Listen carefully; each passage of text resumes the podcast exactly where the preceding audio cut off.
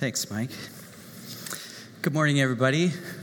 It's good to be back at 10th. We've been away for the summer, so I don't remember all the other sermons that have been given, but I've been tasked with the subject of remember that God remembers. So I, I gather that in previous weeks you've been talking about the, uh, um, the various things that we as the people of God need to remember. And now we remember that God remembers. Have you ever been in a one way conversation? We've all probably had something like that at some point. Maybe you've been making an effort to get to know uh, a friend and t- reaching out to them. Um, maybe you've been trying to contact a family member and sending them message, writing letters to someone, if people still do that, sending texts and so on but not getting a response. I had a one way uh, discussion one time with a professor. Uh, it started as a two way, but then it became a one way conversation. This professor wanted me to consider a, a, different view on something, and so he gave me two articles that he had written. This is how academics uh, communicate with one another. Like, here, read this. Um, so I read the two articles and I considered them carefully and I, I, I, researched about this subject and I even got other books out, read them, and I wrote out a really detailed response to the two articles that he had written. So he had given me 50 pages to write. I gave him about two pages to, to read. Um, and I sent it to him and heard nothing. I kept expecting a response, but didn't get any response from him. It was a one way conversation. About a year later, I saw him at a conference, and so uh, in, a, in a moment of boldness, I went up to him and I said, uh, Hey, why didn't you respond to me? And he said to me, and I remember this very well, I decided your email required either a long response or none at all, and I chose the latter. Ugh. Sometimes prayer can feel like that. We expend energy speaking to God, but feel like we get nothing back. We read about God, study His Word, do our best to live for Him, but wonder is this a one way conversation? Is it a one way relationship? Does God remember us? In our passage today from Isaiah 49, God's people felt like they were in a one way relationship, or at least that they'd been ignored in the relationship. They'd sought God, but felt abandoned and forgotten by Him. So let's look at our, our passage today. Uh, if you want to turn or turn on to Isaiah 49 uh, 13. Um, let's talk first about the, the context of this passage. Like where, where are we?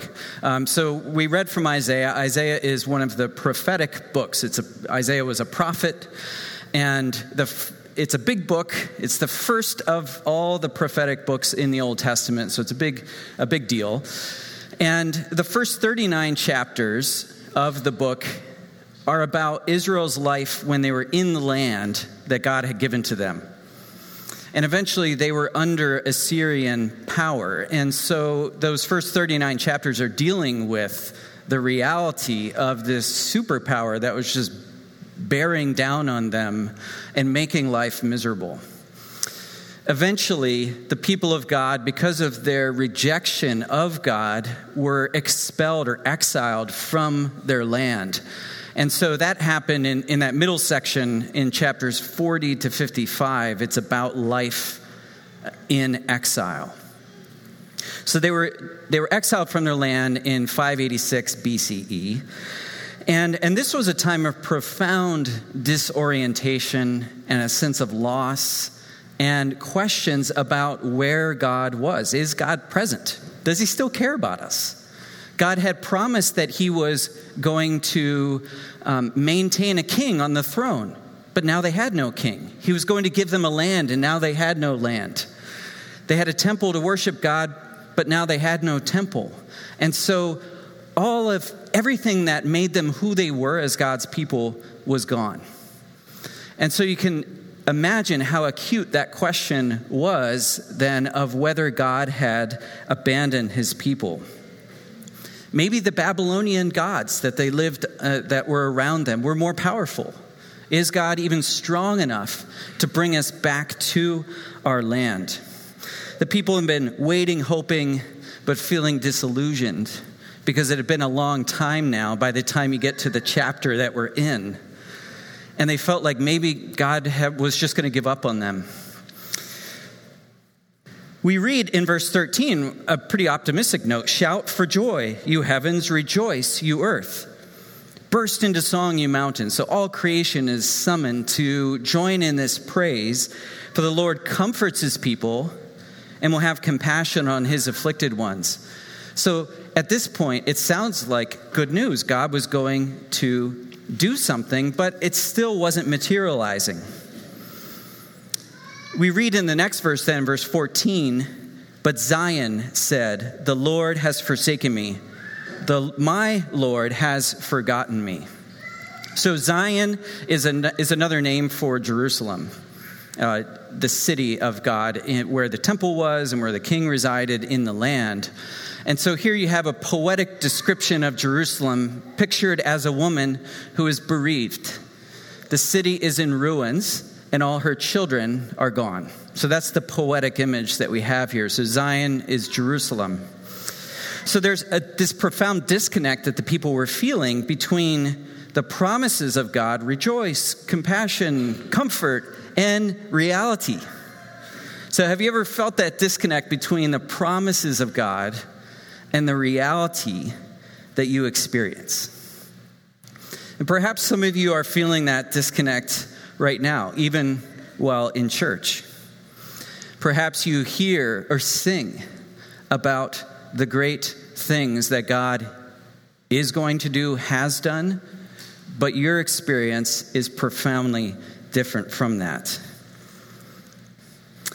In a study of, um, you know, sometimes we feel that disconnect when we're reading scripture, where God says, you know, I've not forgotten you, I have compassion on you but our lives don't, don't show that in any way. Or maybe it's when we're singing. We sing about the great things that God has done.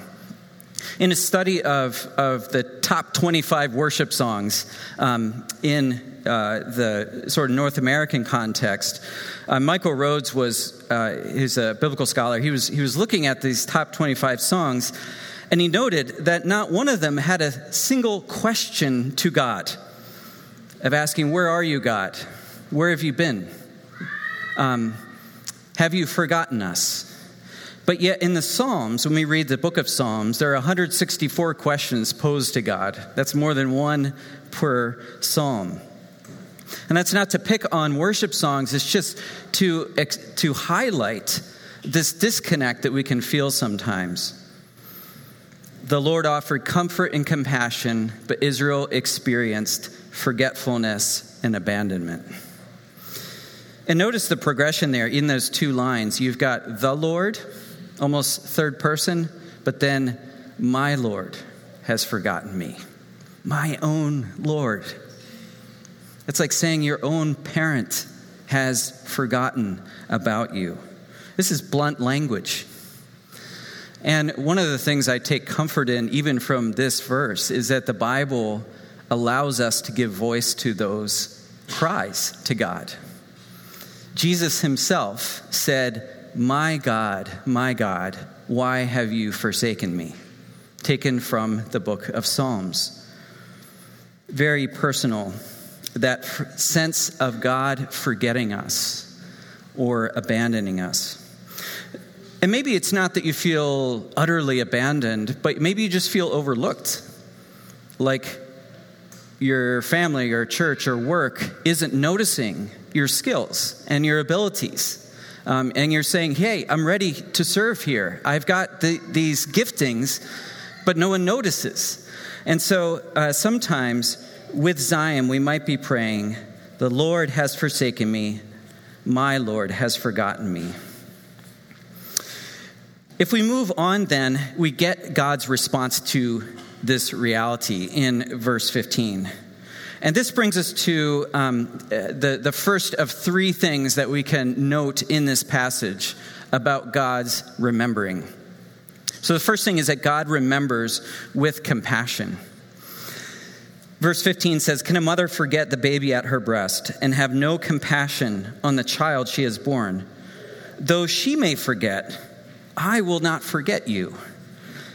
So Isaiah is reaching here for the most powerful bond he can find that of a, a, mother and a child, and then exceeds it, right? In the rare occasion where a mother might forget her own child, God's compassion and love exceeds even um, what any mother could give. So here you have the God of all creation compared to a nursing mother, which is a very intimate image. And that last line there could, could be translated not I will not forget you, but I do not forget you. It's a current reality about God's relationship with us.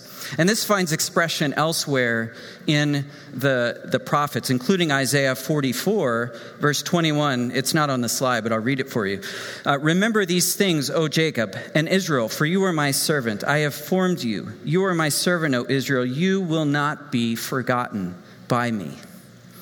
Jeremiah 31 20 says, is Ephraim my dear son? Is he a delightful child? Indeed, as often as I have spoken against him, I will certainly still remember him.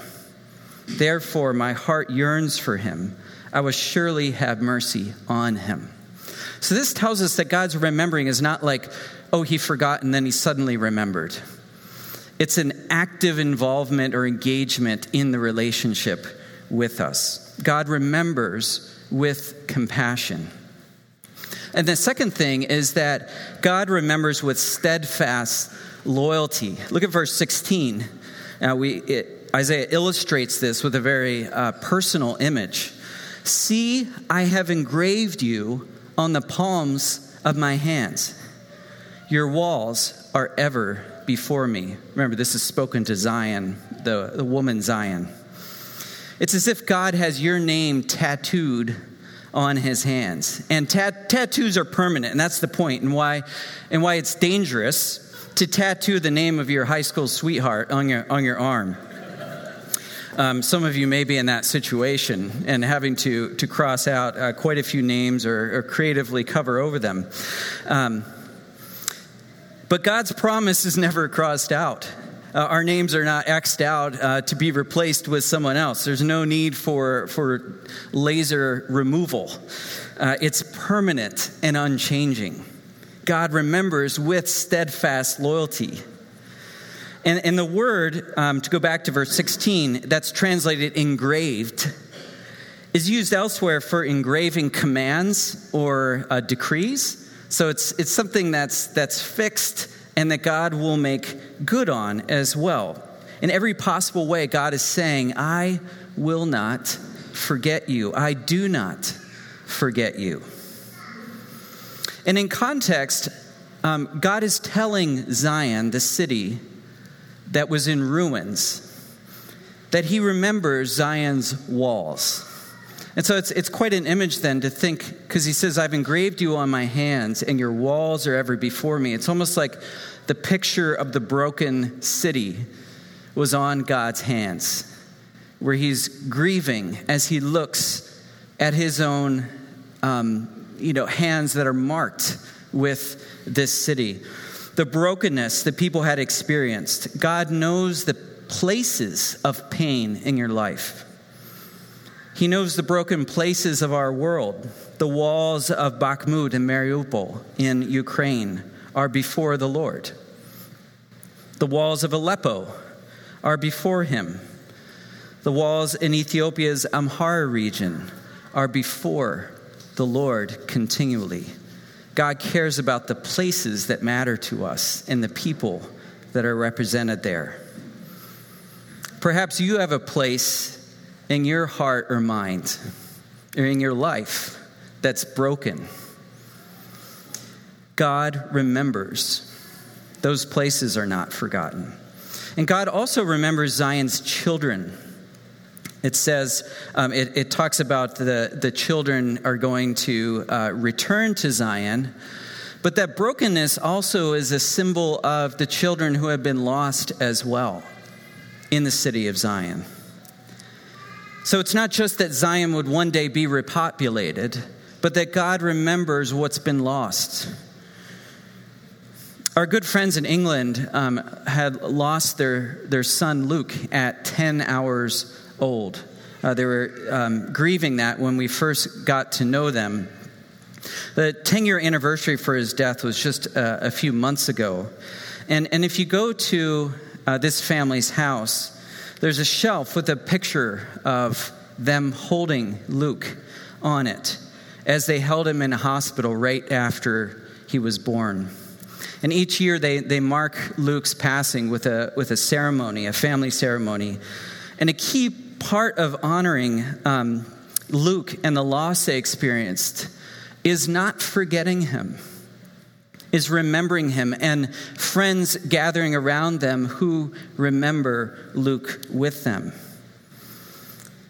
Uh, she, uh, the, the mother of Luke recently wrote, Luke will always be loved and never forgotten. Your life and the life of those that others might forget or overlook, those who have passed away are not forgotten to God. And God also remembers Zion's perpetrators. Verse 17 says, Those who laid you waste will depart from you. Verse 19 says, And those who devoured you will be driven far away. Later in the passage, God tells the people, The prey of the tyrant will be rescued. For I will oppose your adversary, and I myself will rescue your children. So God remembers his people for good, but he also remembers perpetrators in judgment. God holds to account those who had violated Zion and had caused her desolation. In their study of global violence against women, Amnesty International concluded that, that most acts of violence against women are never investigated. The perpetrators are not prosecuted. They commit their crimes with impunity. And the statistics were, were pretty awful for this. But the fact that God remembers perpetrators is good news for those who suffer. And so, in these ways, God remembers Zion. Scripture also offers different images for uh, this indelible, permanent remembrance of God. God remembering with steadfast loyalty. One of them is Isaiah 56, just a couple of chapters later uh, in, in the book of Isaiah. It's one of my favorite passages. And this comes from the section of Isaiah that's when the people are back in the land, but life is really hard. So they've been brought back from exile. Life is difficult. And there's a powerful image there of the community of God trying to figure out how they're going to be God's people. And there's a particular subgroup within that that are called eunuchs. Um, and the eunuch uh, is, are people that cannot have uh, children uh, because they've been castrated for different reasons. And the eunuch is crying out and saying, I'm a dry tree. I'm cut off because I can't have children. And in the ancient world, the way that your name continues and that your family continues is through the life of your children. But in Isaiah 56 5, God promises to those who thought that they'd been forgotten that He would give them a memorial and a name that's better than sons and daughters. In other words, in the temple, God was going to establish a pillar with their name written on it, engraved in stone, so that they would never be forgotten. And the, the Hebrew term for this, for name, uh, uh, um, a uh, memory and a name, is Yad Vashem, which is also the name of the, the Holocaust memorial in uh, Israel. Um, and, and the Holocaust memorials for those whose names were cut off in the horrors of the Holocaust. And I have this image here of these pillars that are broken. You can see how there's a sort of broken off element to them. Of those who were broken off are not forgotten.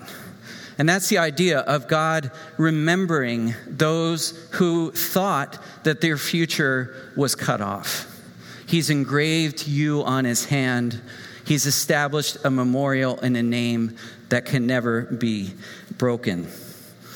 Throughout Scripture, we read similar promises. Daniel 12 talks about that those written in the book of life will be delivered by the Lord. Luke 23 42, we read about the thief on the cross next to Jesus who says, Jesus, remember me when you come into your kingdom. And Jesus responds that, truly, I tell you today, you um, will be with me in paradise. And the very last book in the Old Testament, book of Revelation, says that those, for those who per- persevere in the faith, a pillar will be in the temple of my God, and I will write on them my new name. See, I have engraved you on the palms of my hands. That God would mark us on his hands is such a remarkable uh, image. In the normal order of things uh, in ancient world, a servant would be marked uh, to represent that they belong to their master. But in this divine order, God marks himself to show he belongs to us. In this act of divine humility, the master bears the marks of his servants. And this brings us to a third truth about God's memory, namely that God remembers by bestowing dignity. Exile, being taken out of your land and losing your whole peoplehood, was profoundly humiliating for the people as a nation. And I think it's important that, that God, when He restores them, uh, He does so with such dignity and honor. The image here is of God adorning His bride. As surely as I live, declares the Lord, you, Zion, will wear them, namely all the children that are coming back, as ornaments. You will put them on as a bride. So here you have Mama Zion, who is, who is God's city, who thought she had lost all her children and now sees them returning home. Um, God redignifies his people by restoring to them and uh, their, his, their children. So Zion is suddenly reunited with her lost children, and I like how it's expressed here. There's a there's a kind of shock to it. Um, lift up your eyes. It's like they're all coming to you. You know, she's been down, kind of grieving, and looks up and sees uh, her children are coming. And, they, and so many come, in fact, that the children say, This place is too crowded for us. Um, when, when Israel went into exile, the population of Jerusalem was, and even after they came back, was about 10% of what it used to be. So the, the, it was a depopulated zone, and here Isaiah is saying, This place will be so full of life and vibrancy that it will be too small and you'll have to build outward. Surely your ruins, your desolate places, your destroyed land, surely now it's too crowded for inhabitants. Then in verse 21, I was left all alone, but these, where have they come from? It's as if the, the prophet's breath is just taken, taken away by the astonishing redemption of God. God restoring his fortunes to his people. At their darkest hour of night, when everything seemed lost, God does something new. And that's what God's in the business of doing, is when it seems like um, hope is gone, the prophet's words come in and instill a sense of um, God's remembering of us. God remembers by bestowing dignity. And just to wrap things up, I want to refer to a story uh, that I just mentioned briefly in the New Testament. Um, in the New Testament Gospel of John, we read about the, one of the disciples, Thomas. And, and Thomas is, um, uh, he, he was one of the 12 disciples, but he, he wasn't with the other disciples when Jesus visited them after his resurrection. And Thomas had his questions about whether Jesus was truly raised from the dead. He wanted to see Jesus, he wanted to see the resurrected Lord. You can sympathize with that, right? I would like that. Had Jesus truly been raised from the dead? Was their master among them again? To use the words of Isaiah, had, had the Lord forgotten and abandoned his people? And suddenly Jesus appears to the disciples, but really it was for Thomas. And he invites Thomas to put your finger here, see my hands. Reach out your hand and put it into my side where he had been stabbed with a spear. Stop doubting and believe. You are not forgotten, is the subtext of Jesus' words to Thomas. As Jesus stretched out his nail pierced hands to show Thomas, I wonder if Thomas thought of those words from Isaiah See, I have engraved you on the palms of my hands. And to this, I think we can respond with Thomas, my Lord and my God. Truly, this is a God who remembers. Let's pray together in closing. And, and I want you to hear this spoken for you as God's people. And we receive this word not just about people in the past in Babylon, but about us here today.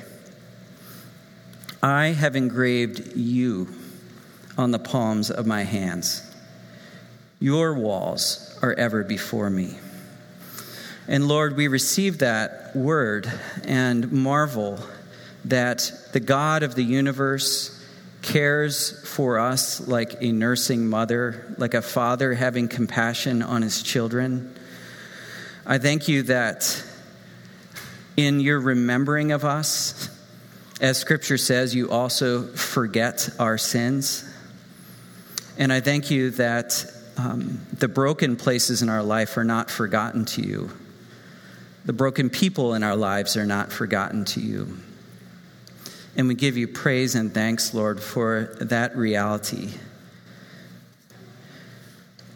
And I pray that um, in the ways that we need to experience that your act of remembering us, that you would draw near to us by the power of your Spirit. It's in Christ's strong name that we pray. Amen.